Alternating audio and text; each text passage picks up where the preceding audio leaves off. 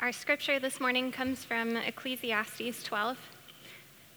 If you um, have a Bible, you can follow along with us there. If you don't, um, you can grab one of these Bibles from the table in the back. Um, and if you don't have a Bible at home, then you're welcome to um, take this with you.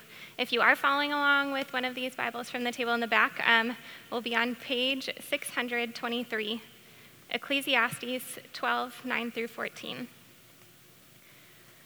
Besides being wise, the preacher also taught the people knowledge, weighing and studying and arranging many proverbs with great care. The preacher sought to find words of delight, and uprightly he wrote words of truth. The words of the wise are like goads, and like nails firmly fixed are the collected sayings. They are given by one shepherd. My son, beware of anything beyond these, of making many books. There is no end, and much study is a weariness of flesh. The end of the matter all has been heard.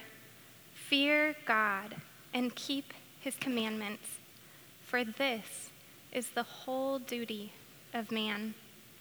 For God will bring every deed into judgment with every secret thing, whether good or evil. The word of the Lord. Thank you, Natalie. If you are just joining in with us, we are ending today a sermon series that we've been going through in the book of Ecclesiastes that we started, if you can remember that far back, all the way the first weekend after Easter. Now, if this is the first time you've been reading through the book of Ecclesiastes, or maybe the first time you've read through it kind of at this level, really studied it, I think there's probably been a couple things that you've found. All right, first thing, Ecclesiastes is a deep, profound, thought provoking book, probably unlike anything that you've read in the Bible. Second thing, Ecclesiastes is a very difficult, challenging, and confusing book, probably unlike anything else you've also read in the Bible. In fact, if you have at all been confused or frustrated or lost as we've been reading through this book, you're in good company. Ecclesiastes is not one of those books that we sit down and open up and read and try to wrestle into submission for it to give us all the answers. Instead, Ecclesiastes is a book that the deeper and deeper we dig into it, the more and more it wrestles us to the ground, which is good news, because that's right where God wants us to be when we open up His Word. The author Eugene Peterson uh, once said if you were going to pick any book in the Bible to read before you read through the New Testament for the first time ever, he said Ecclesiastes is the perfect book for that. Because as he puts it, no other book so strips down our simple and at times trite answers to the complex questions we have about life. No other book so systematically yet poetically breaks down our attempts to try to understand everything we see on our own and simply gets us to a spot of saying, God, I don't know, but I'm ready to listen. And Peterson says it's when you get to that point that you are finally ready to explore the person of Jesus Christ.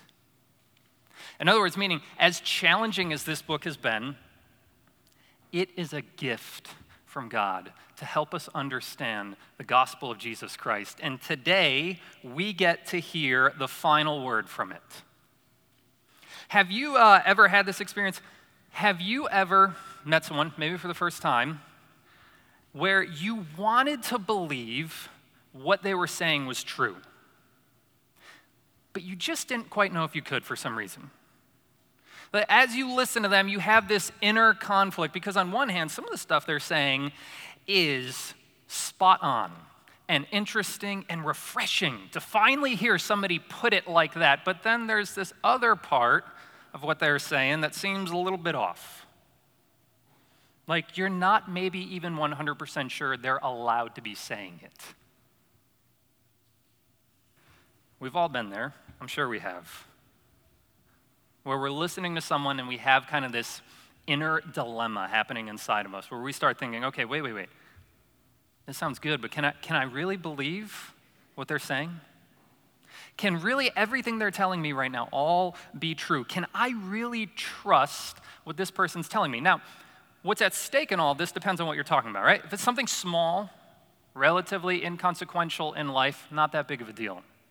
But if what this person's trying to tell you would change everything, would change the way you thought about everything, now you've got a much bigger problem on your hands. This is the question that we bring with us to this passage today. We are at the end of the book of Ecclesiastes. Some of us probably thought it would never come. Here we are. Over the last 12 chapters, we've heard as the teacher has been inviting us to come and sit with him and just observe our complex world. And as we've sat with him, some of the things he said have sound refreshing and interesting to hear and probably enlivening, things that we've always thought but never really heard somebody else say too. And yet some of the other things he says has made us blush. It's maybe even shocked us. Made us think, wait, wait, can that even really be said in the Bible by somebody? And it's this apparent dichotomy that I think makes us a little bit skeptical of what we read in the book of Ecclesiastes. Where we start to have this inner conflict again, where we think, can this really all be right? Can this really all be true? Can I really trust that the wisdom I'm reading right here will really help me navigate through a complex world? And today we get the answer. Today we hear not from the teacher, Today, we hear from the narrator of the book who weighs in to give us the final verdict of everything that we've heard. And I think there are two things in his word today that the book of Ecclesiastes won't let us leave without hearing the confirmation of wisdom and the challenge of wisdom. So, first, the narrator starts by confirming that everything the teacher's been saying is not some crazy off the walls bit of bad advice, but instead is good, right, and true words to help you and I navigate through this complex world we live in. And he starts confirming this wisdom by affirming what the teacher said in verse 9. He says, Not only was the teacher wise, but he also imparted knowledge to the people. He pondered, literally, he listened intently and searched out and set in order many proverbs. Now, this comes to us almost as this startling affirmation of what the teacher's been saying. You see, you could sum up everything that the teacher said so far in the book of Ecclesiastes in two words vanity and joy. Vanity, in one sense, in that the teacher has lumped whole categories of things together and called them vain, futile, and absurd.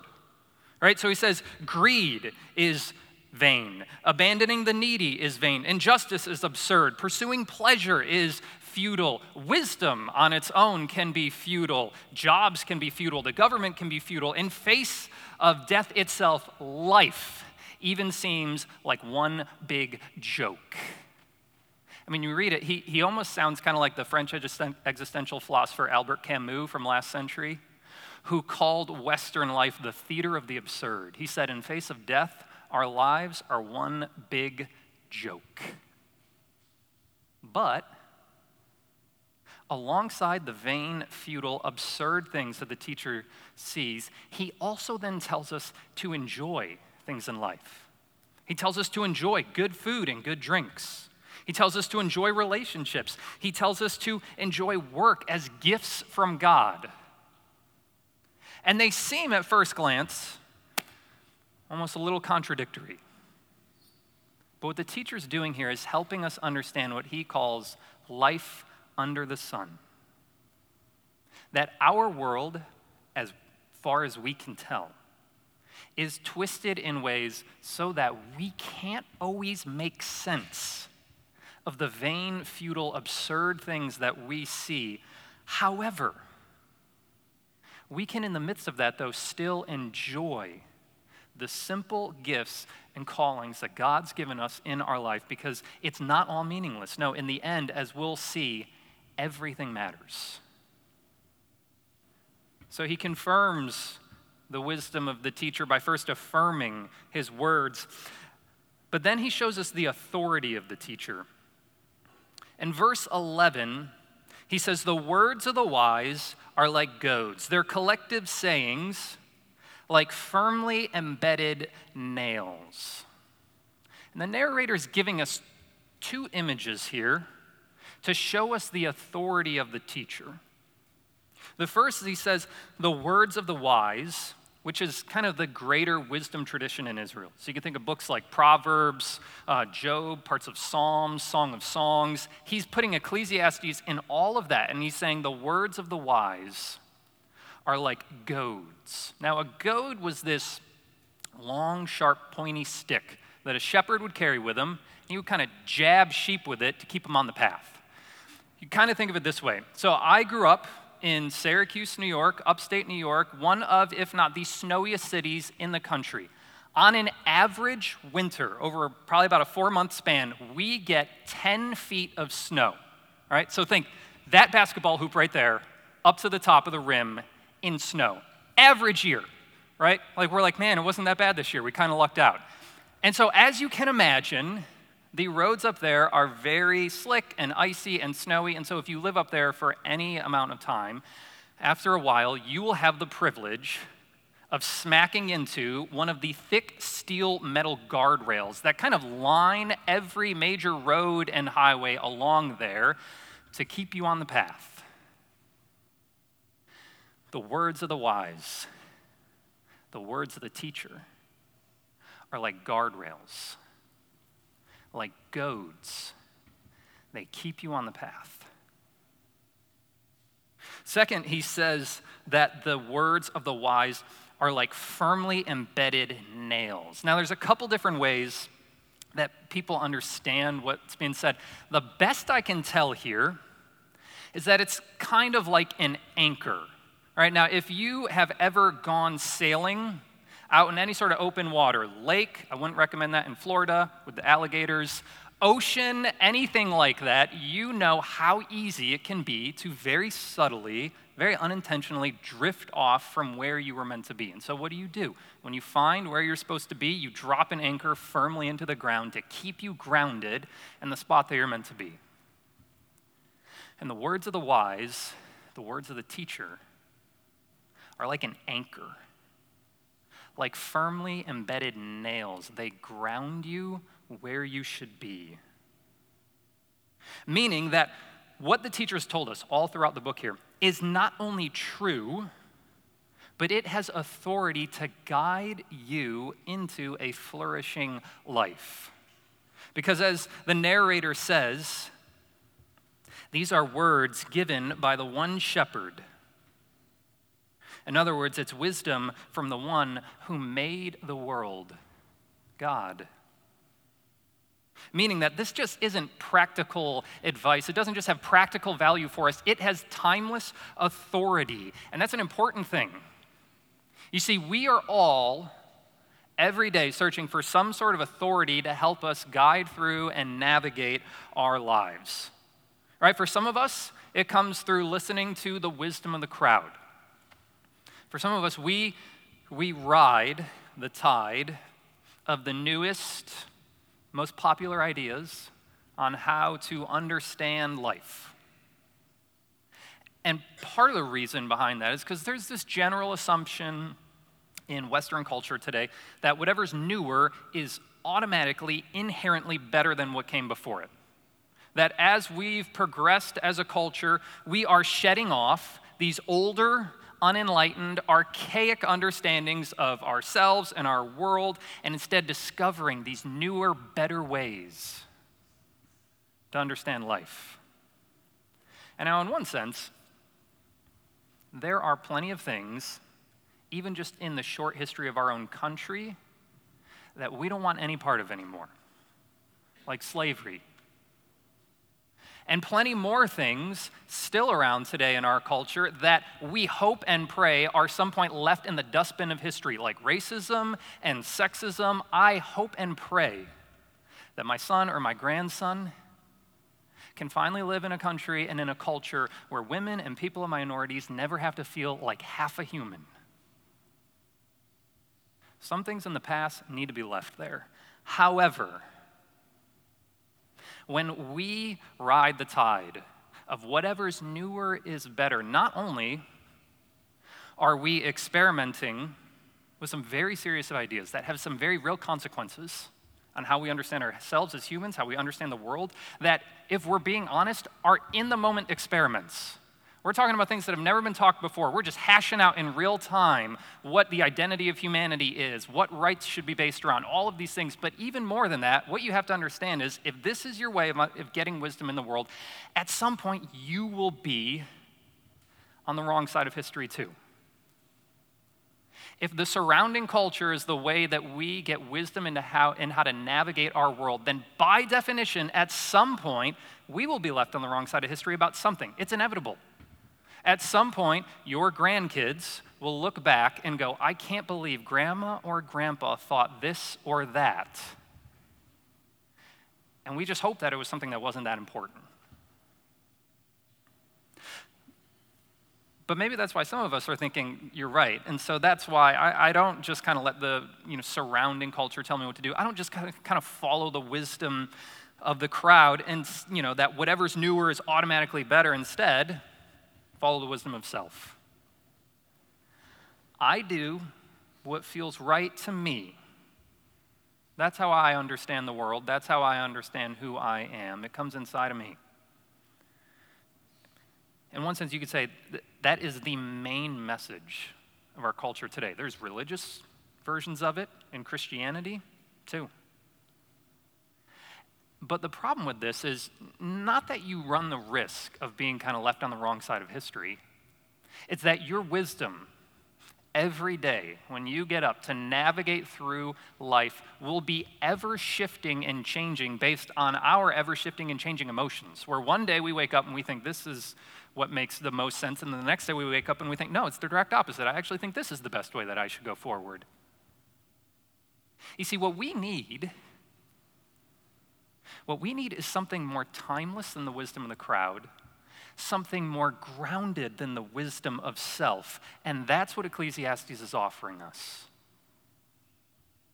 Wisdom, historically affirmed, that like goads keeps us on the path and like firmly embedded nails grounds us right where we should be in the love of the shepherd, God who in Jesus Christ becomes the good shepherd and lays down his life for his sheep so that you could flourish under his wise rule.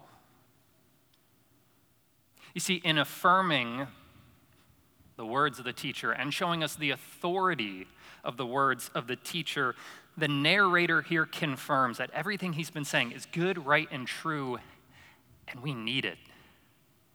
In fact, I think if we're being honest, we want it more than we ever even realize. And so, after he helps us answer, okay, was this guy right? Now the narrator answers for us, then how can I get it? If everything this guy said was good, right, and true, if this is indeed wisdom to help us navigate through our complex and confusing world, then how do I get it? How can I be wise?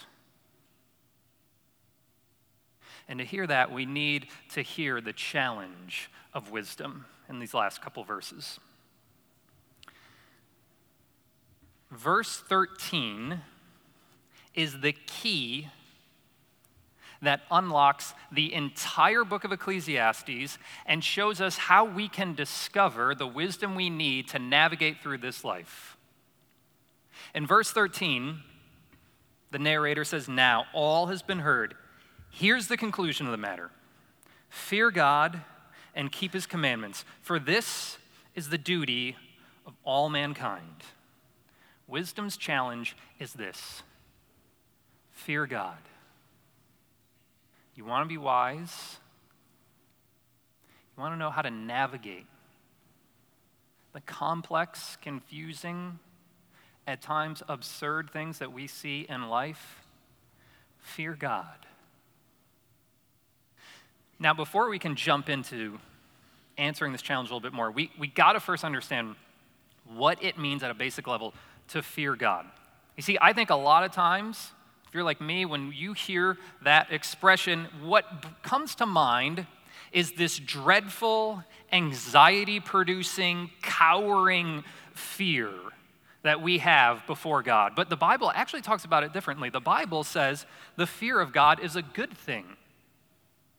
Proverbs 28:14 says, "Happy is the one, literally, who always fears God." So what is it? Probably the best way that I've heard the fear of God explained is that it is a combination of intimacy and awe. Intimacy, meaning this is a relational fear, it's a personal thing. We're, we're, we're not dealing with some kind of angry, mad ogre in the sky. No, instead, we are coming before and fearing the God who moves towards us and makes a covenantal, personal, loving relationship with us. Intimacy, but then awe. Meaning that when we stand before God, we are floored with amazement and wonder and greatness at who He is beyond anything we could ever imagine. That the way we approach God is shot through at every level with this deep reverence for who He is. So here's what this means it means the fear of God is not this dreadful fear that an abused spouse would have they're hoping they don't get hurt again. No, the fear of God is this relational reverence where we are so filled with love and amazement at God that we never want to leave his side and we never want to let him down. And there's two traits the narrator gives us here of a life that answers wisdom challenge and that fears God in this way. The first, he says, is that he obeys God's word. He says, Now all's been heard. Here's the conclusion of the matter fear God and keep his commandments, for this is the duty of all mankind. Now, obeying God is, is really at the heart of what it means to fear God and be wise. See, I think sometimes it can be easy when we're reading through the Bible uh, to look at God's commands, we think, okay, some of them make sense. Yes, I understand murdering people's bad, adultery's bad. I can logically kind of connect the dots. All these are wrong. Some of them, though, they might seem a little arbitrary. We don't fully understand them. But like any law, even laws we have today, God's law expresses the values of the lawgiver. In other words, God's commands are actually not just kind of some kind of arbitrary list of things that He put out there, it is a direct reflection of the things He loves and the things that He hates. Meaning, His commands are really this direct reflection of how He has best set up our world so that we can flourish in it.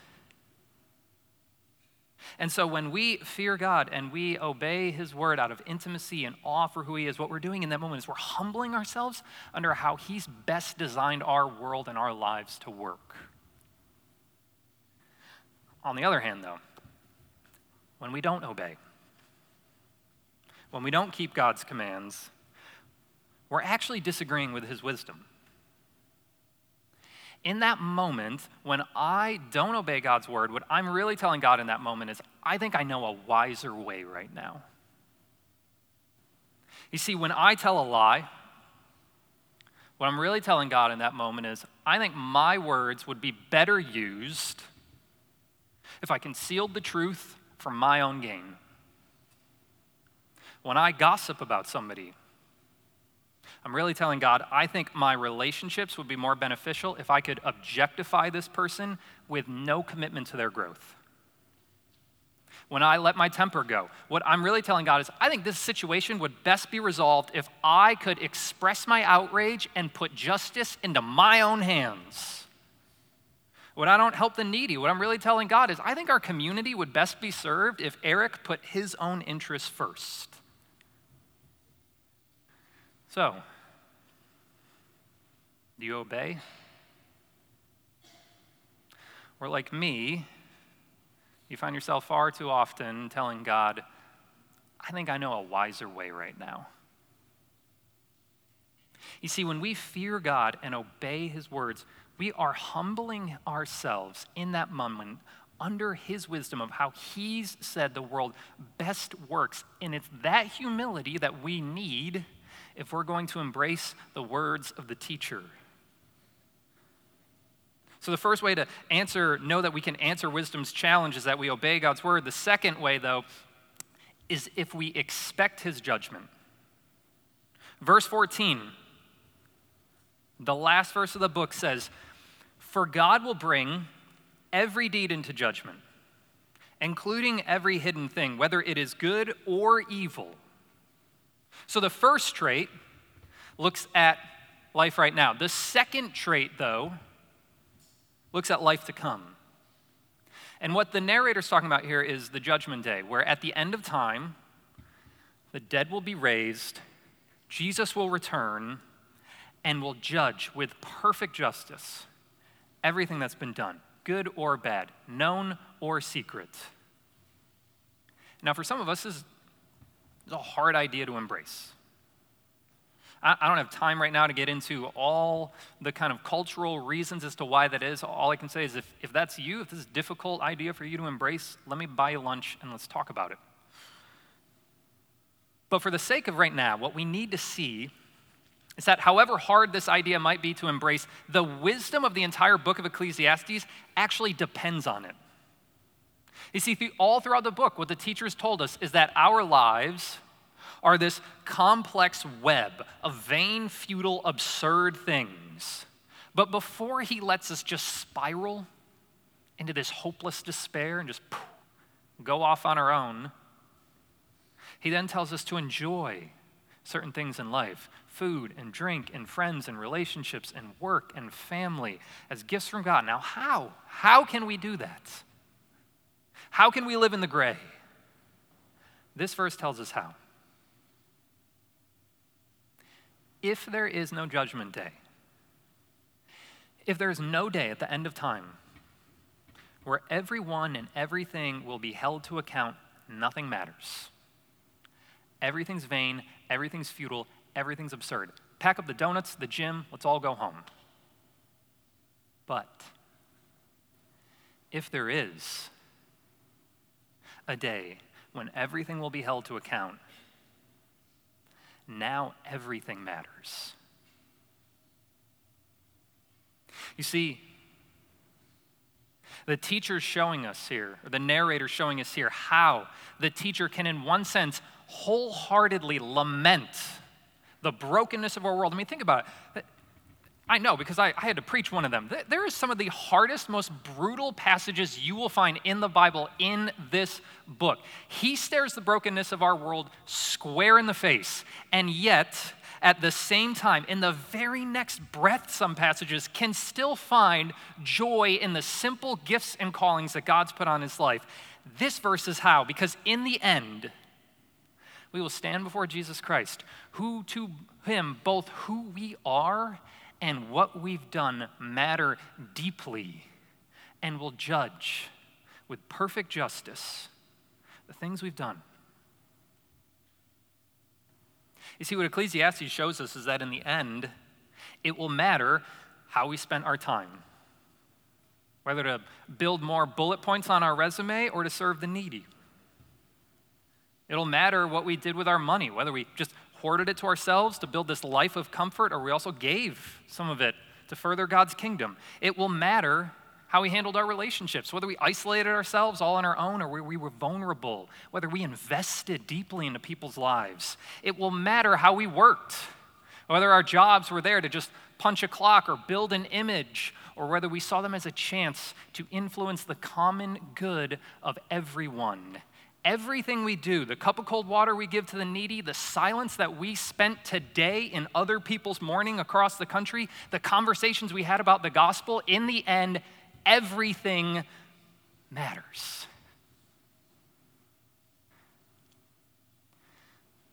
So, do you live with this expectation? I wish I did. But if I'm being honest, I don't.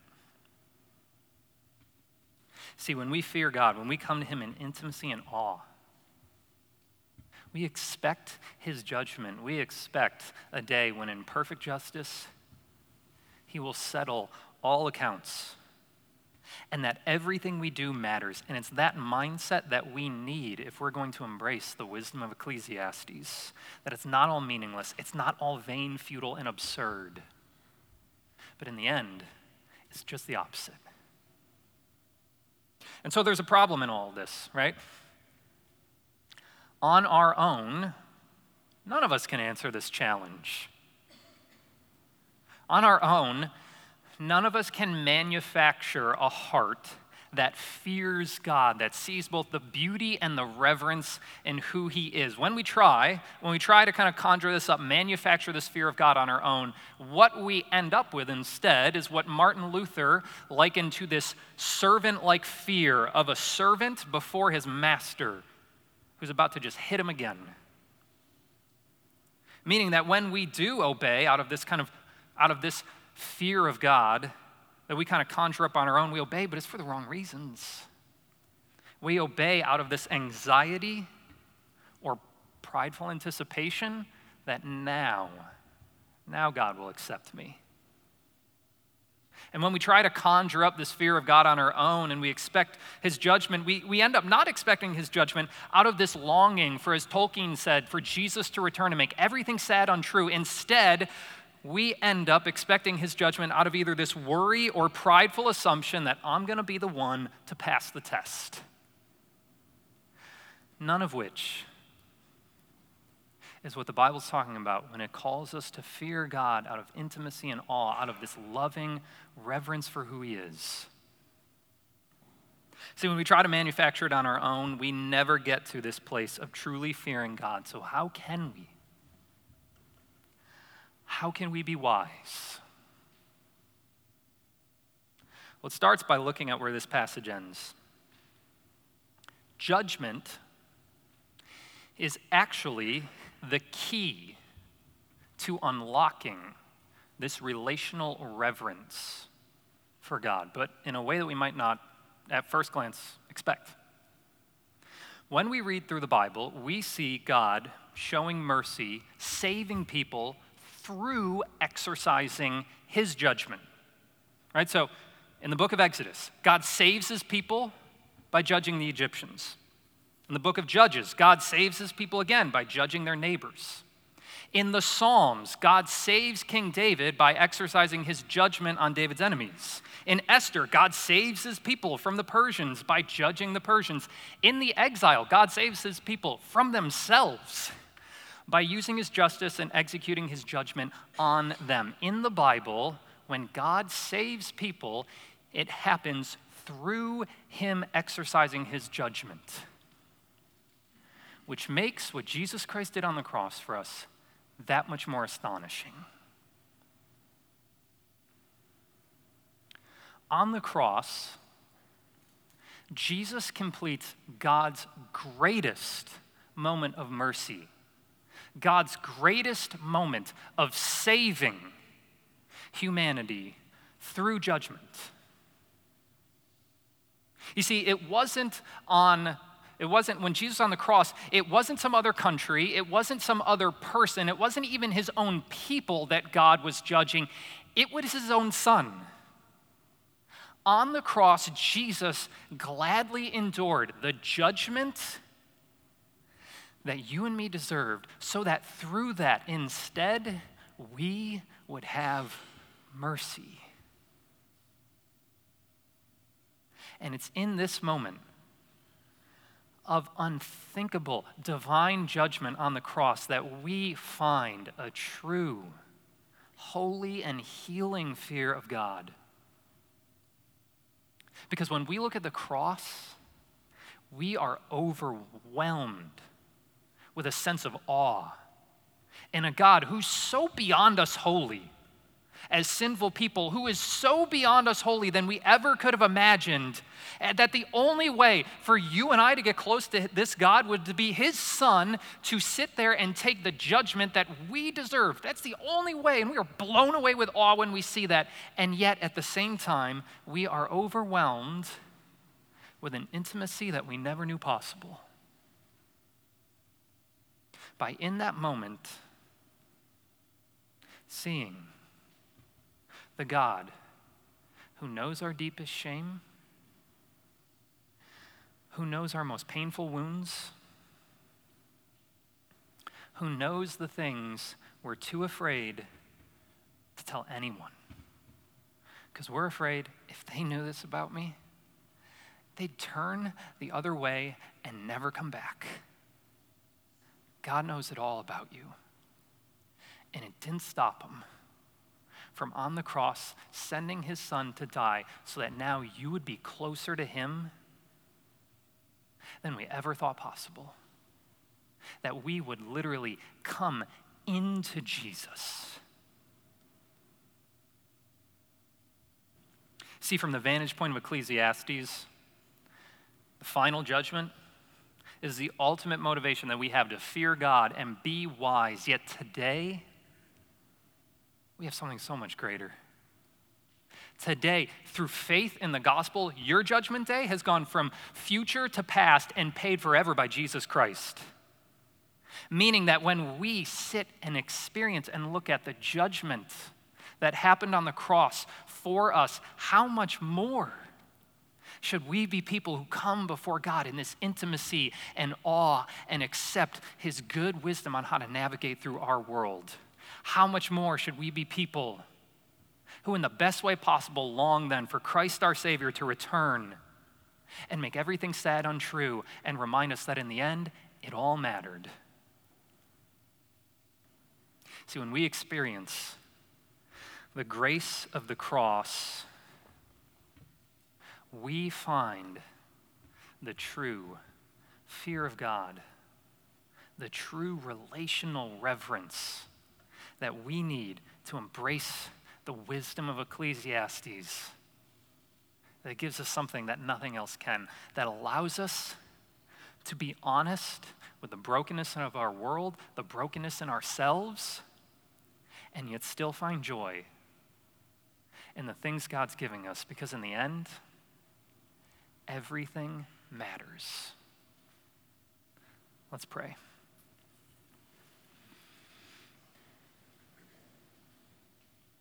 God, we thank you for the cross of your Son, Jesus Christ,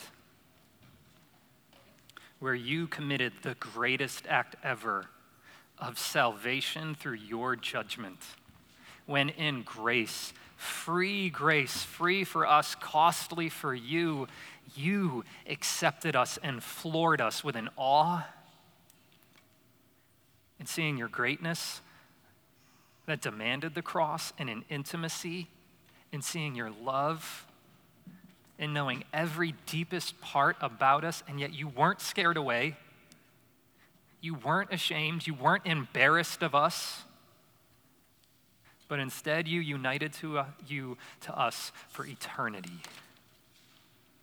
Father, help us see the cross today to embrace the wisdom of Ecclesiastes that everything matters. Spend some time in silent reflection.